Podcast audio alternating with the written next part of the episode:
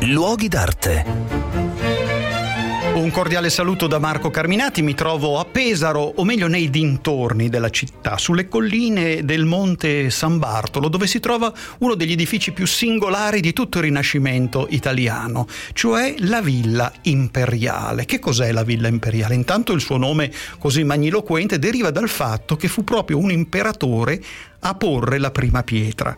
Era accaduto alla metà del 400 che Federico III d'Asburgo, venendo dal nord d'Europa per andare a Roma a farsi incoronare imperatore, venne eh, ospitato dai signori di Pesaro e in particolare da Alessandro Sforza che gli chiese di andare a porre la prima pietra di questa dimora suburbana, una dimora di campagna.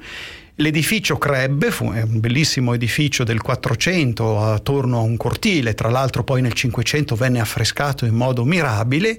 E poi accadde che la dinastia degli Sforza decadde, la storia cambiò un po' ehm, il, il potere diciamo di quella città finché a un certo punto arrivarono i della Rovere. E proprio Francesco Maria della Rovere e sua moglie Eleonora Gonzaga agli inizi del 500 decidono di fare di Pesaro e di questa villa la eh, la residenza della famiglia, eh, della famiglia ducale e quindi chiamano una specie di architetto factotum che era Gerolamo Genga non per allargare la villa quattrocentesca che c'era già, ma per costruire una nuova villa alle spalle di questo edificio completamente diversa. Infatti è impressionante vedere l'imperiale di Gerolamo Genga perché Gerolamo Genga venendo da Roma, si era formato a Roma, ricostruisce il belvedere vaticano sostanzialmente, essendo l'edificio in pendenza scende naturalmente dalla collina e quindi un gioco di arcate, di cortili, di giardini pensili, di giardini segreti e poi c'erano le grotte e c'erano i giochi d'acqua.